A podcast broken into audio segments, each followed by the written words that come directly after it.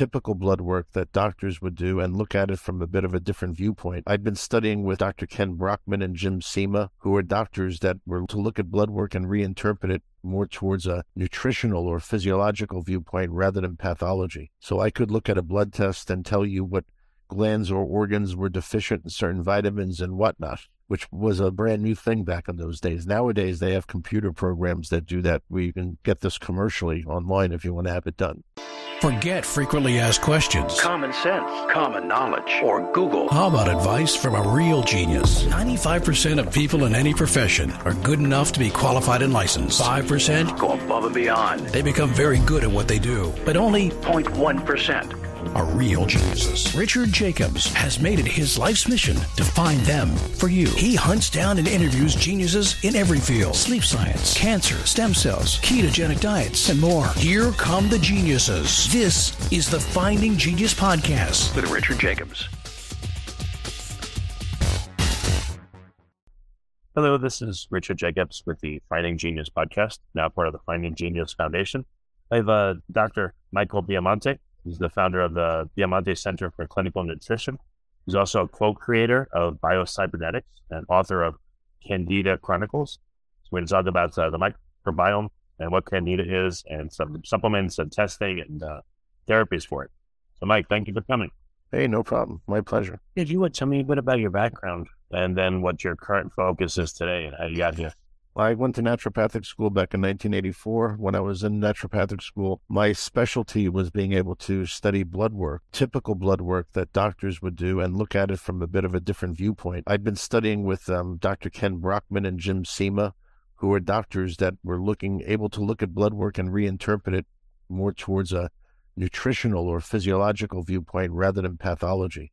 So I could look at a blood test and tell you what glands or organs were deficient in certain vitamins and whatnot, which was a brand new thing back in those days. Nowadays, they have computer programs that do that you can get this commercially online if you want to have it done. But back then, it was I was the one actually who had the idea to do it on a computer, put all the research data that I had on the computer so you could feed the computer the blood work and then have it print out an analysis and then everything the person needed to take. Yeah, so I ended up talking about this in a lot of health food stores that I went to where I was lecturing. It would normally take me like about an hour to study someone's blood work and do a full report that's looking at it manually. So I wanted a computer that would do this. I bumped into a health food store in Massapequa where the person told me that they knew of a nutritionist in the area who already had a computer set up to do this. And they gave me the person's number. So I called the person and it ended up that this person was an aerospace physiologist who was working for Grumman. And this was the person actually who had developed the life support systems on the lunar module. So I went to meet this man and we became fast friends. I worked with him for about 10 years, helping him develop. Actually, it was five total that we worked on it, but our professional relationship went on for 10 years or so. And what ended up happening was we had this model now of the computer body that was done in, it's called page driven, tablet driven type of computer language. And the reason why they choose this table driven language was because every time we'd find out something new about the body, rather than having to rewrite the whole program, you could just insert a new table into the, the programming or move tables around if you found something different or something needed to be modified. So we had this program. It was working really well. We would feed it the results of blood tests, urine tests, even hair mineral tests and it would print out like a whole simulation of the person's body, what their body was doing right or wrong, and then it would tell us what kind of nutritional supplements they needed to take in order to fix whatever the, the error was. So we were using it, and we had quite a few doctors using it as well. It was originally intended to be used on the astronaut for in the space stations, but we actually had the model to be to be able to use privately as well. Grumman and NASA then scratched us because they thought we were spending too much money on research, uh, consulting other doctors, having doctors fly in, putting them up in hotels, you know, to all work on this like a think tank. So we were left with this this computer, and we asked them what we what do we do with this now, and they said keep it. So we took the program and made it commercially available to a lot of doctors. We used it in our own practice, and we were having people with all kinds of ailments come to us, and the computer was helping them through this mode of biological medicine where it was correcting their nutritional imbalances. We ran It's into really interesting. Yeah, Mm. yeah, it. The thing is, um, even today, I'm only one person I know, but my experience and the experiences I've heard from a lot of people on the podcast is most doctors still don't do this. No, You, that- have a level of X and Y. If you're one point within that range, you're fine. If you're one point out of that range, you're bad. Well, the And they don't- basic the basic way that you, we do this and is still true today. We take the reference range and we have a, a very easy mathematical equation that we throw we throw it through. So let's say you're looking at your blood test and the blood test says your alkaline phosphatase should be somewhere between 40 and 120. What we do is take the 40 and the 120 and add it together so we get 160. Then we divide it by 2 and that gives you 80. And then we go plus or minus 10 on either side. So 80 would be the perfect score, plus or minus 10 on either side would be the buffer ranges. And then when you go out of that plus or minus 10, that would be a range where nutritionally you'd be very imbalanced. Then there would be yet another range, which would be the existing medical range that you would use for pathology if the test was uh, that abnormal. Well, what about the interaction? You know, if I get a blood test and I get a hundred factors looked at, how do you, does the computer? I'm sure it does. It knows, okay, if I have low uh, hematocrit and a lot of eosinophils and, you know, the liver enzymes are elevated, blah, blah, blah, all these things interact and it shows you more of a picture of what's going on? Or does it The, look the, the computer factor? the computer actually has over 1600 algorithms that it uses between multiple blood tests, multiple levels of minerals or toxic metals in the hair, and parameters in the urine that it thinks with. And the, the computer is based on artificial intelligence. So the computer continues to educate itself the, the more times it's been used. And the more experience it gathers, it starts to then make suggestions to us in terms of what we should, uh, how we can adjust it or add things to it permanently. The computer also has a retest module where every time a person comes in, the computer looks at what supplements it gave you in the past and it then decides whether or not you need to stay on them or get off them. So let's say theoretically, if a person came in the first time he was tested and the computer said he needs vitamin C, the next time if he comes in after taking the vitamin C, that need is gone, the computer would take you off the C. But now the third time you came in, if the computer finds that that need came back, it would then go back and put you back on the vitamin C. What about drug induced nutrient depletion? You know, if someone's on a statin and this, that, and the other, and, you know, how does that affect their levels unnaturally and how do you account for that? Well, we give the compers- we give the computer that data. The computer has another module that is it's we call it the drug interaction module. So if the computer sees you're on a statin, then it will automatically look at your levels of CoQ10 and DHEA and all these other things which the statin could affect, and it would then prescribe uh, correctly based on that. Oh, that's excellent. However, that's not the story. That's not really the story. The, the true story begins with with this event or set of circumstances. After we were using the computer for about two years, we started noticing about thirty percent of the people had crazy reactions to the vitamins. And when we questioned them about their reactions to foods and drugs, it was the same thing. They were intolerant or just had weird reactions. So I volunteered to find out what was wrong with these people. And after studying their blood tests, I determined they had some kind of imbalance in their biome. Now, this is 1986. There wasn't that much known about the biome really back then. But I had these people do stool tests. And back then we had a lab that was called Great Smokies. They were in North Carolina. And they later became Genova Labs, which is now one of the leading labs in functional testing. Well, we found out from doing these stool tests, these people had candida. So this to show you how, how ignorant and naive I was back then. I met with these patients and I told them the reason why the vitamins and the program's not working for you is you have candida. Now you have to go to your medical doctor and tell him you have candida, have him cure you, and then come back. And the stories I heard, the stories I heard from these people were incredible. One, some of the doctors had fits. They they went they went nuts in the office yelling at them. Other ones said there's no such thing as candida. Other doctors said everybody has candida. It's normal to have it. It was all, all kinds of stories. So I knew that wasn't going to work. So what I did was I referred them to most of these patients to Ronald Hoffman in, in New York and to Robert Atkins, the famous uh, famous Dr. Atkins, because I Oh, you know. Oh, I yeah, because I knew these guys personally, and I knew that they knew what candida was. So this was a better response. The patients came back to me and said this was great. They didn't tell me I was crazy. They they gave me the uh, diet, they gave me medicines, and I started to feel better. And but after a couple Yeah. of months, it stopped, and it all started coming back. And as a matter of fact, they then raised the doses of the medicines higher. And every time they went higher on the medicines, I felt worse. Well, before So- we move on, Yeah. please tell people what candida is and what the symptoms and the effects are. Absolutely. Candida is the, the organism we found that was overgrown in these people is a fungus that's normally found in your intestinal tract, but it's found there in only small amounts. It's also the yeast that causes vaginal yeast infections in women and causes other like type of jock and groin infections in men. It's considered a dimorphic organism, which means dimorphic means able to live in two different states. So candida can switch itself like a chameleon from a yeast back to a fungus and then vice versa.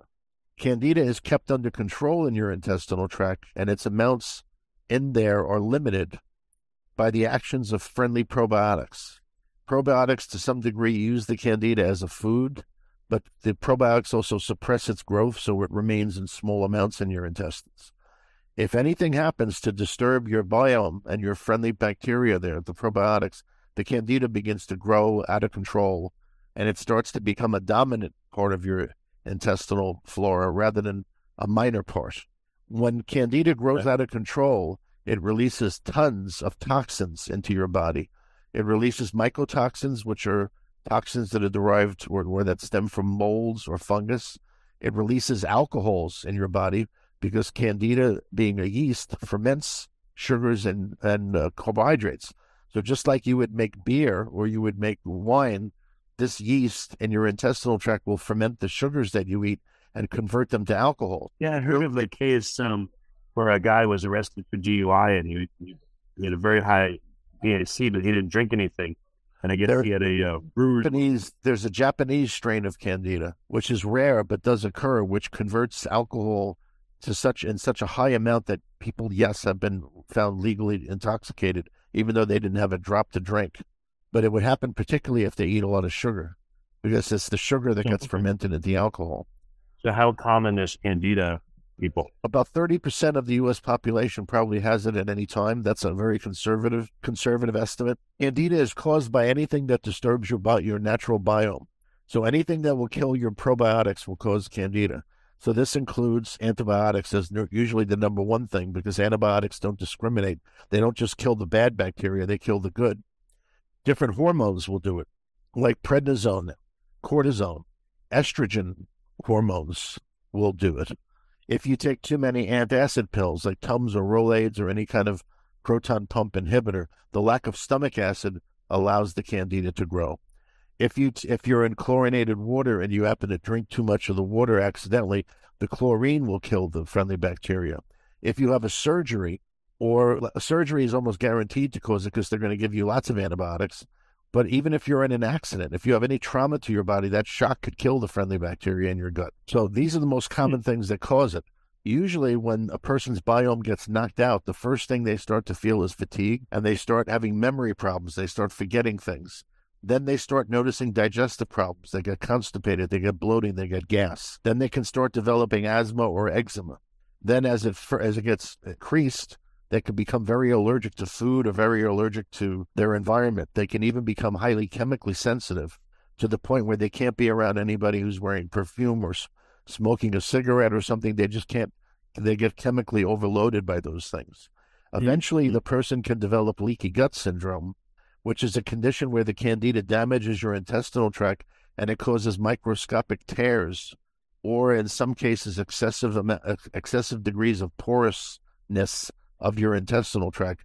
And the bottom line is when you develop leaky gut, things enter your bloodstream that normally would never be allowed to. The natural barrier in your intestinal tract would stop things from entering. Now, that could be undigested food, it could be bacteria, it could be anything, but it'll enter your bloodstream and then further overwhelm your body. So, this is uh, essentially what candida is and how it behaves. Many people can spend years and years and years trying to figure out what's wrong with them because candida can literally produce 150 different symptoms that could appear all disrelated. Just as I've gone over in the chronological time list I gave you here, if you started to get gas and bloating, and then at the same time you started to get asthma or eczema, you would never put those two things together. But here you have a case where they're all caused by the same thing. And candida can be influenced by your diet, changes in your hormones, changes in your sleep, by the weather. There's so many things that can influence it that it will also cause the symptoms to change. And again, you wouldn't you wouldn't connect it unless you were really keeping detailed notes on everything in your life. Like for instance, yeah. in the summer when it's very humid, candida gets worse because of the high humidity, just like any other fold organism or mold would get worse. People who have mold in their house and who have candida would be the people in the house that react the worst to that environment. Mm. Because whenever you whenever you're dealing with a sick building syndrome or a mold in the house, usually when you go there and you interview the people, you're going to find there's one or two people that's really heavily affected, and some others are only right. minor or not affected at all. And it's the person who has candida that's the most affected when you go to those situations. Okay. So I guess candida is always there, but when we have a dysbiosis, when we have something out of whack caused by a drug or other conditions, now it's allowed to proliferate and now it causes problems. Yes, and when it when it reaches the point of dysbiosis, this means that the person has an imbalance between the sum total aggregate of all the good organisms versus the bad. So you're going to find that the person with candida at this point has candida, which also is also contains or they're sort of huddled together with mycobacteria and with different parasites. So you'll have a, a true dysbiosis is where the person has multiple pathogens and unfortunately, it, when you get these multiple pathogens, the mycobacteria produce biofilm, which hides them all.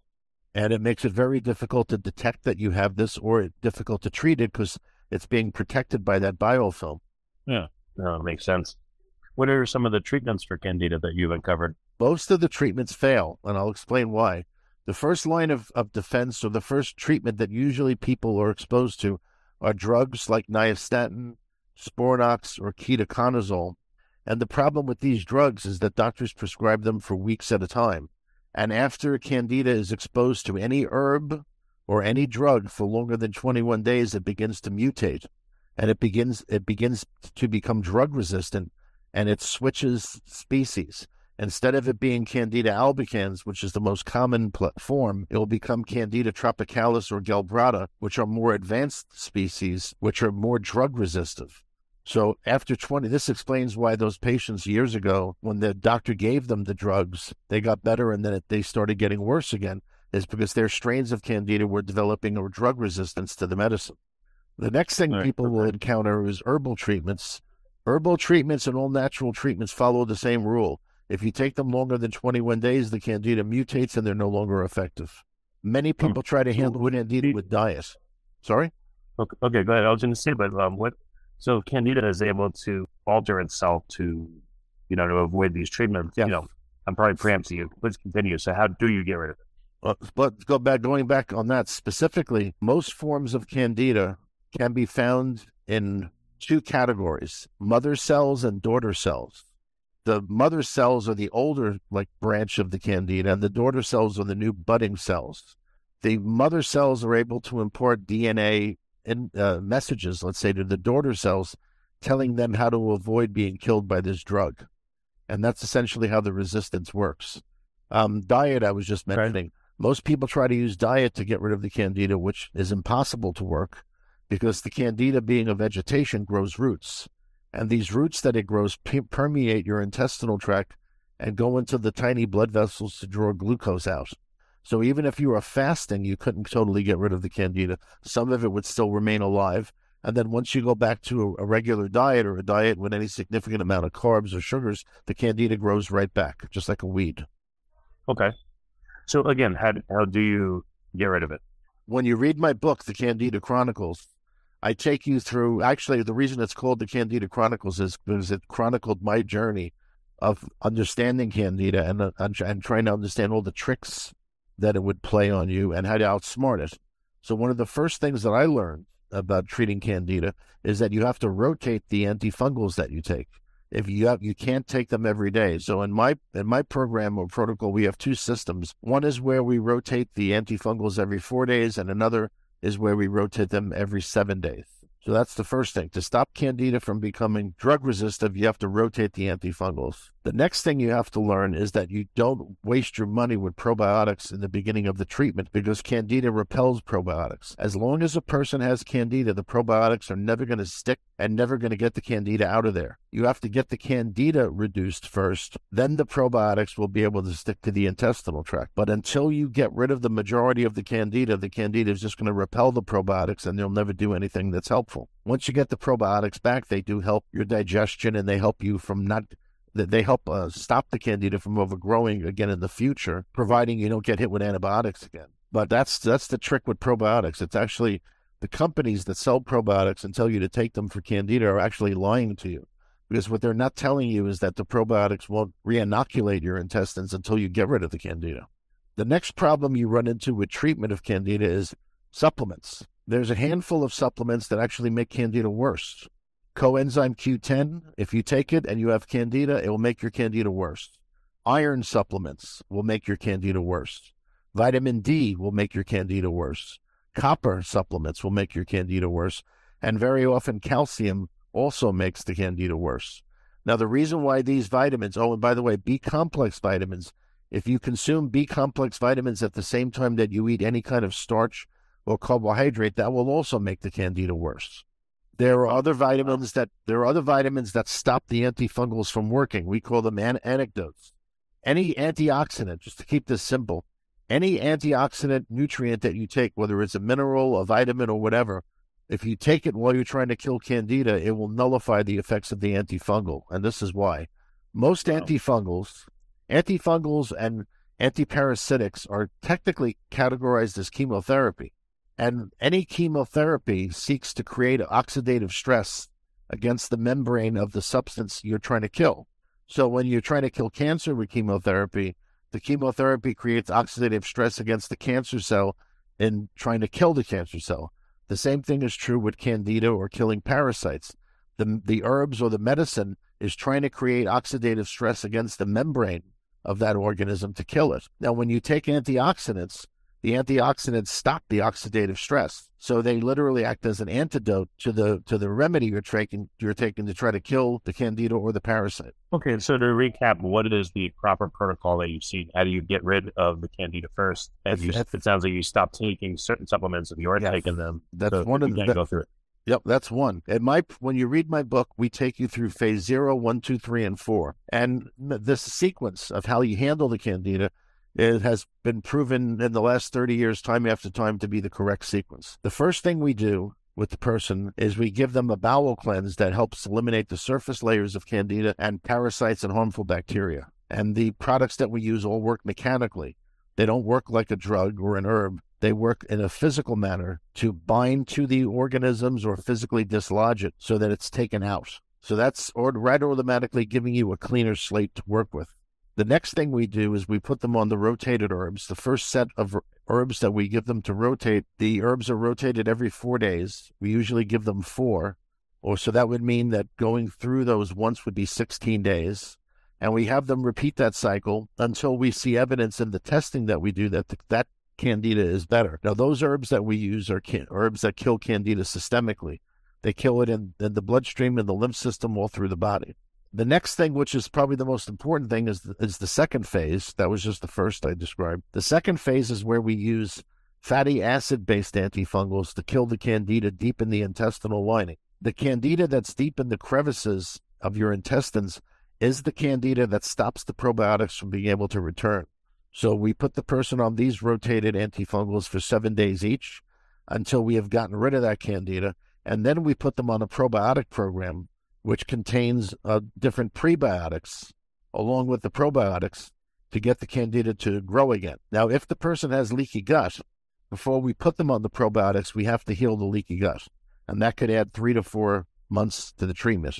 But you cannot give somebody who has leaky gut probiotics, they're going to have bad reactions to the probiotic.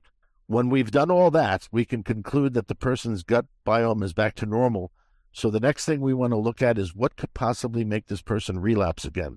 Well, we know that chemical toxicity and metal toxicity can cause candida to grow back, even if the person is careful with their diet and they're taking their probiotics and they're avoiding antibiotics and et cetera, et cetera. So the first thing we do is a hair mineral test to look for toxic metals and we do a test that's called the Oates test, which tells us if the person's being exposed to any chemical toxins or and also how well they detoxify. When we have handled any toxicity issue, the next thing we do is run them through the, the biocybernetic system so that we can rebalance all their hormones, all their vitamins, all their amino acids, their neurotransmitters. We get basically all their levels back to normal. And very often, when a person finishes that part, they feel better than they ever did in their entire life because wow. this is the first time that they don't have any deficiencies or imbalances. So then the last step. How, how, we, I'm okay, sorry. Go ahead. Well, the last step that we do, if needed, and many times that's not even needed by we get to this point, is handle any immune deficiency they have. So we check different immune factors in their body, and if we find their immune system is underactive, then we give them different Chinese herbs and different North American herbs that help to stimulate and reboost the immune system and help them produce antibodies and the all the IgGs and whatever is needed. Interferon is another thing we have to look at. So we basically look at all the components of their immune system and make sure everything is firing correctly. And then that's the that would be the end right there. Now you, here you have a person who you literally we just put back together. How long is this protocol, and what are some of the milestones that the person will have to do? Like, actually, milestones again. How long does the protocol take? It usually a year, a year to a year and a half depending on what's going on. If they have leaky gut, you can tack on three to four months to heal the leaky gut. If they have toxic metals, like elevated levels of copper or mercury, that could take another six months, and in some case, a year just to handle by itself. Metals are a oh, very dangerous thing. Besides candida, one of the things in health that's very overlooked, and it's it's actually a sin that this is this is the way it is, is toxic metals most, I would go out on a limb to say that most people who are suffering from chronic ailments have a toxic metal in their system that's actually at the root of it. I don't care how many prescriptions their doctor gives them to cover up the symptoms, they're not getting to the cause. The cause very often is some kind of extreme toxic metal issue. Toxicity of lead, of mercury, of arsenic, of nickel, of iron, of copper, cadmium, all of these metals build up in your system. You you you acquire them sometimes through your drinking water if the pump if the plumbing is old and starts to leach lead or or or copper or iron from the pipes or the fittings. If you have a well you can get manganese toxicity iron toxicity copper toxicity. There's various i'll give you another example. People who live in the midwest colorado new mexico nevada these people when we test them typically have very high levels of uranium now, this is not this is inert uranium. It's not radioactive, but but uranium, even though even if it's not radioactive, still can create all kinds of illnesses and imbalances in your body if it builds up. And because those areas I just mentioned, Nevada, Colorado, New Mexico, they were involved with heavy nuclear testing, and that uranium is still there in the soil. And there oh, many people many people get it. There, there it becomes a contaminant. People who eat kale from the Midwest are often very high in beryllium and, and barium because that, that kale in the Midwest absorbs that metal from the soil, and those are also toxic metals. So it, it goes on and on how I could describe all this, but the bottom line is I would challenge people with chronic illness to, to have themselves tested for heavy metals because 88 out of 10 of them are going to find that the heavy metal is actually the underlying root of their disease. It's not that they have a deficiency of whatever the drug the doctor's giving them. Yeah. What are some of the most common reasons people give you for why they've come to you? Well, most of them have heard me on a podcast at some point somewhere. Because at one point I did 70 solo podcasts that are on my website, that are on YouTube, and I'm I'm a frequent guest on podcast shows like yours. So a lot of them have heard me talk about this and they start recognizing the symptoms or they've had a doctor or a friend tell them to look into candida. And very, very often these people sit down and they think, when do when did these symptoms start to appear? And sure enough, let's, they'll yes. Let's reiterate it. What are the top symptoms in the eyes, in, in, you know, per the description of the patient themselves? You know, how do they tell you what's what's bugging them when they? They have they have fatigue. They have cognitive problems. They have bad, very bad digestive issues, bloating, gas, constipation. They have allergies. And very often, all these illnesses came within a brief period of time altogether. Mhm. Allergies, they're chemically intolerant. A lot of them come in, they say, I have problems, which which uh, is nothing new. It sounds like it's new, but it's actually not. Mast cell problems have been going on forever. Um, and that's one of the common things that occurs in someone with candida. Very often, we get patients with COVID. They they're they're they're thinking it's lo- it's something called long COVID. Actually, isn't the case. Candida is caused by COVID. If someone gets COVID, there's a very very high chance that that COVID is going to cause candida to overgrow in their body. And in addition to that, the COVID vaccines cause candida in people. So someone who's been vaccinated heavily or someone who gets COVID also gets candida. People with Lyme disease are treated heavily with antibiotics for the Lyme disease, and it gets very confusing for them because the doctor will test them for Lyme. They do the antibiotic treatment. The doctor tests them again and says, Well, your Lyme is gone. But they say, But I still feel bad. I have my symptoms have changed. And why it's changed is by the antibiotics, but the antibiotics then caused candida. Hmm. Okay. In addition to candida, what are uh, what's like the most prevalent problem that you see people have, or is candida so pervasive that it really crowds out everything else? Well, I'm a, I'm a specialist for candida. So the majority of the people who come to me have been fighting with candida for 10 years. And they usually know more about it now than half the doctors that they're seeing. So they'll seek me out as a specialist. So I guess that question is sort of unfair because it's a, I have a, a very targeted, um, let's say, population of people who are coming to me. Okay, makes sense. Um, with the computer modeling, I know you specialize, but the computer modeling sounds incredibly useful. Do you license it out to other practitioners, or you know, what if you're you get someone that is not in the Candida realm? You still use the computer program to you know to advise Yeah. them what to do, but uh, That would be the first thing we do do. people know?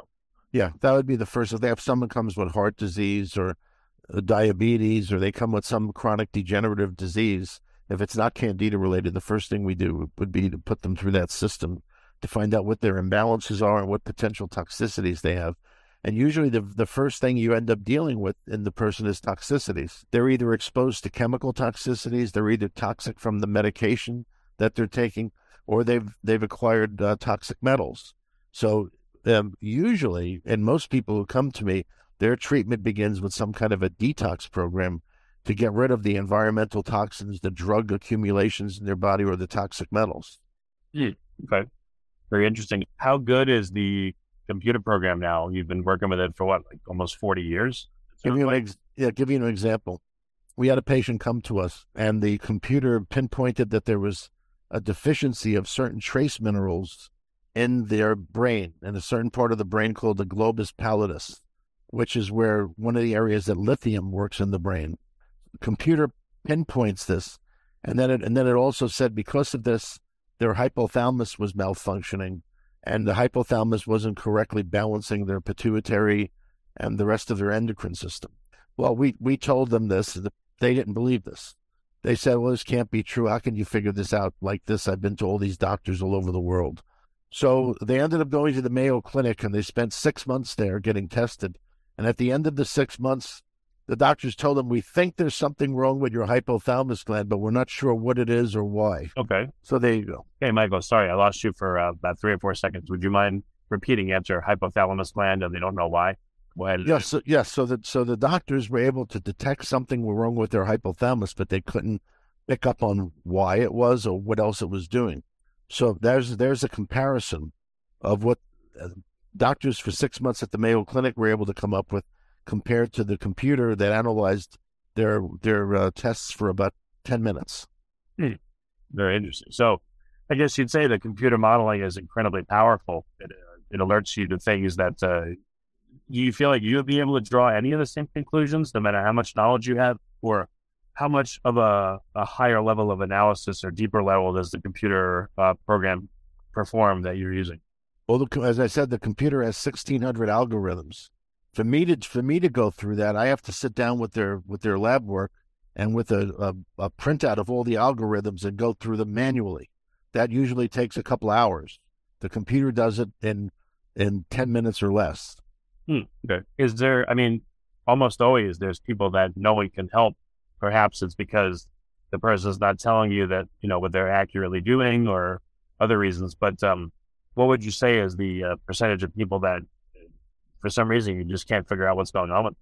It's about 20%, and we know what's going on with those people. We've investigated it fully. I made it a hobby to figure out why 20% couldn't get well, regardless of what we did. And we found out that one one way or another, you could say they had too much stress.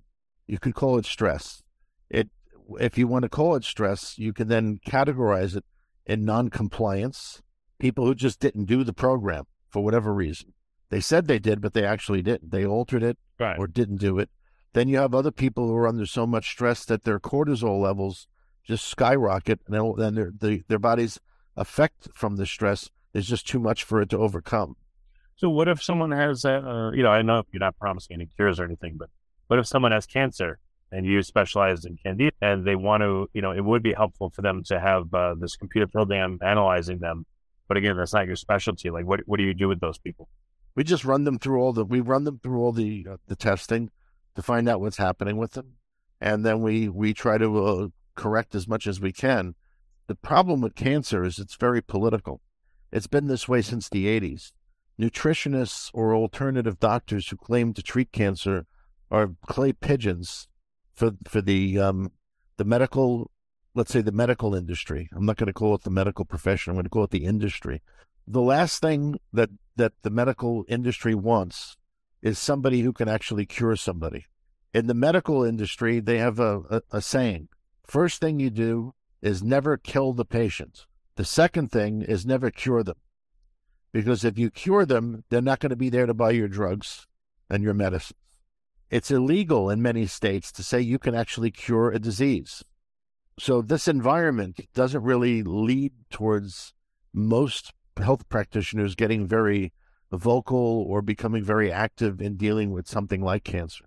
When COVID was at its peak, as an example, when COVID was at its peak, I'm political at all. Oh no, and I, I know this, but I'll just give you this example when COVID was at its peak, I was working with a, a, a laboratory that I still work heavily with. They're called Way Labs, and they make the, the, finest Chinese herbal medicines that you can find anywhere. They use American-grown ingredients, so they're not the they're not the the herbs and from China that potentially have toxic metals and toxins. They're they have very good quality control. The Way Labs and myself, we put together several COVID protocols, and with we were able to get the person free and clear of COVID within three to five days and handle all their symptoms that were occurring. Well, we had hundreds of people doing these protocols, and they were all writing success stories saying how the doctor said they had COVID, they took this stuff, and in a few days they were much better and they haven't had any reoccurrence. We put this information on our website. Now, this wasn't anything I was saying. This is people writing in saying, wow, this guy really helped me. This is what he did the uh, the Federal Trade Commission started sending me letters threatening me with jail and with hundreds of thousands of dollars in fines if I didn't take this stuff off my website. Yeah, I believe it. Was I wasn't the only one I found out. I found out they had an entire list of about a hundred doctors and a hundred different vitamin companies that they all were doing this with because they they didn't want anybody, I guess, um, interfering with how it was coming down, so to speak. Right. So, do other doctors have this computer program, or is it really kept in house by you guys? Yeah, in house, in house by us, and okay. the doctors can send reports, and then then we um we have a fee we charge them for running the report. There you go. Okay, but if someone um is not feeling well, whatever that means to them, and you know they don't know if it's candida or not, should they should they shy away from contacting you, or anytime someone is not at their optimal health where they feel should they contact you or only if it, it sounds like candida is affecting them no anybody can. We we handle we still do handle general nutrition. I specialize in candida but I'm really in what i really do to be honest with you is clinical ecology. That technically would be my field in in healthcare is clinical ecology. Clinical ecology is where you study the environment and its effects on the person's health. And why I say clinical ecology is because I'm dealing with environmental toxins of all kinds. And I'm dealing also part of clinical ecology or your environment or drugs that doctors give you. Iatrogenic disease is doctor induced. It's from medications, side effects of medications. And that does fall into clinical ecology. I call doctors uh, idiopaths because they always say, I don't know, I don't know. I hope, you know, that's my name. Well, I have a friend of, I have a friend of mine who's an MD who says that MD stands for mental deficient. Oh, sure, that's even harsh. But, well, very good. Uh, Michael, what's so? What's the name of your book? Where can they get it, people? And then uh, how can they contact your office for help? My book is called The Candida Chronicles. You can find it on Amazon.com, just like you can find everything else in the world on Amazon. And you can, um, if if someone is interested in contacting me for whatever reason, they can do so through my three websites. The first website is my main website, which is health-truth.com. That's www.health-truth. The second two, uh, the second websites I have were kind of secondary that are related to that main one, or the New York City Candida doctor, and then the New York City thyroid doctor. So they can contact me on any. other reason why, by the way, why the New York City thyroid doctor is because uh, candida and thyroid are so related. Probably one of the major side effects you get from candida is eventually it affects your thyroid. And we know how to handle that and reverse that in people. Well, very good. Well, Michael, Dr. Biamonte, thank you so much for uh, for coming on the podcast. I really do appreciate it very much. My pleasure. If you like this podcast, please click the link in the description to subscribe and review us on iTunes. You've been listening to the Finding Genius podcast with Richard Jacobs. If you like what you hear, be sure to review and subscribe to the Finding Genius podcast on iTunes or wherever you listen to podcasts. And want to be smarter than everybody else? Become a premium member at findinggeniuspodcast.com. This podcast is for information only. No advice of any kind is being given. Any action you take or don't take as a result of listening is your sole responsibility. Consult professionals when advice is needed.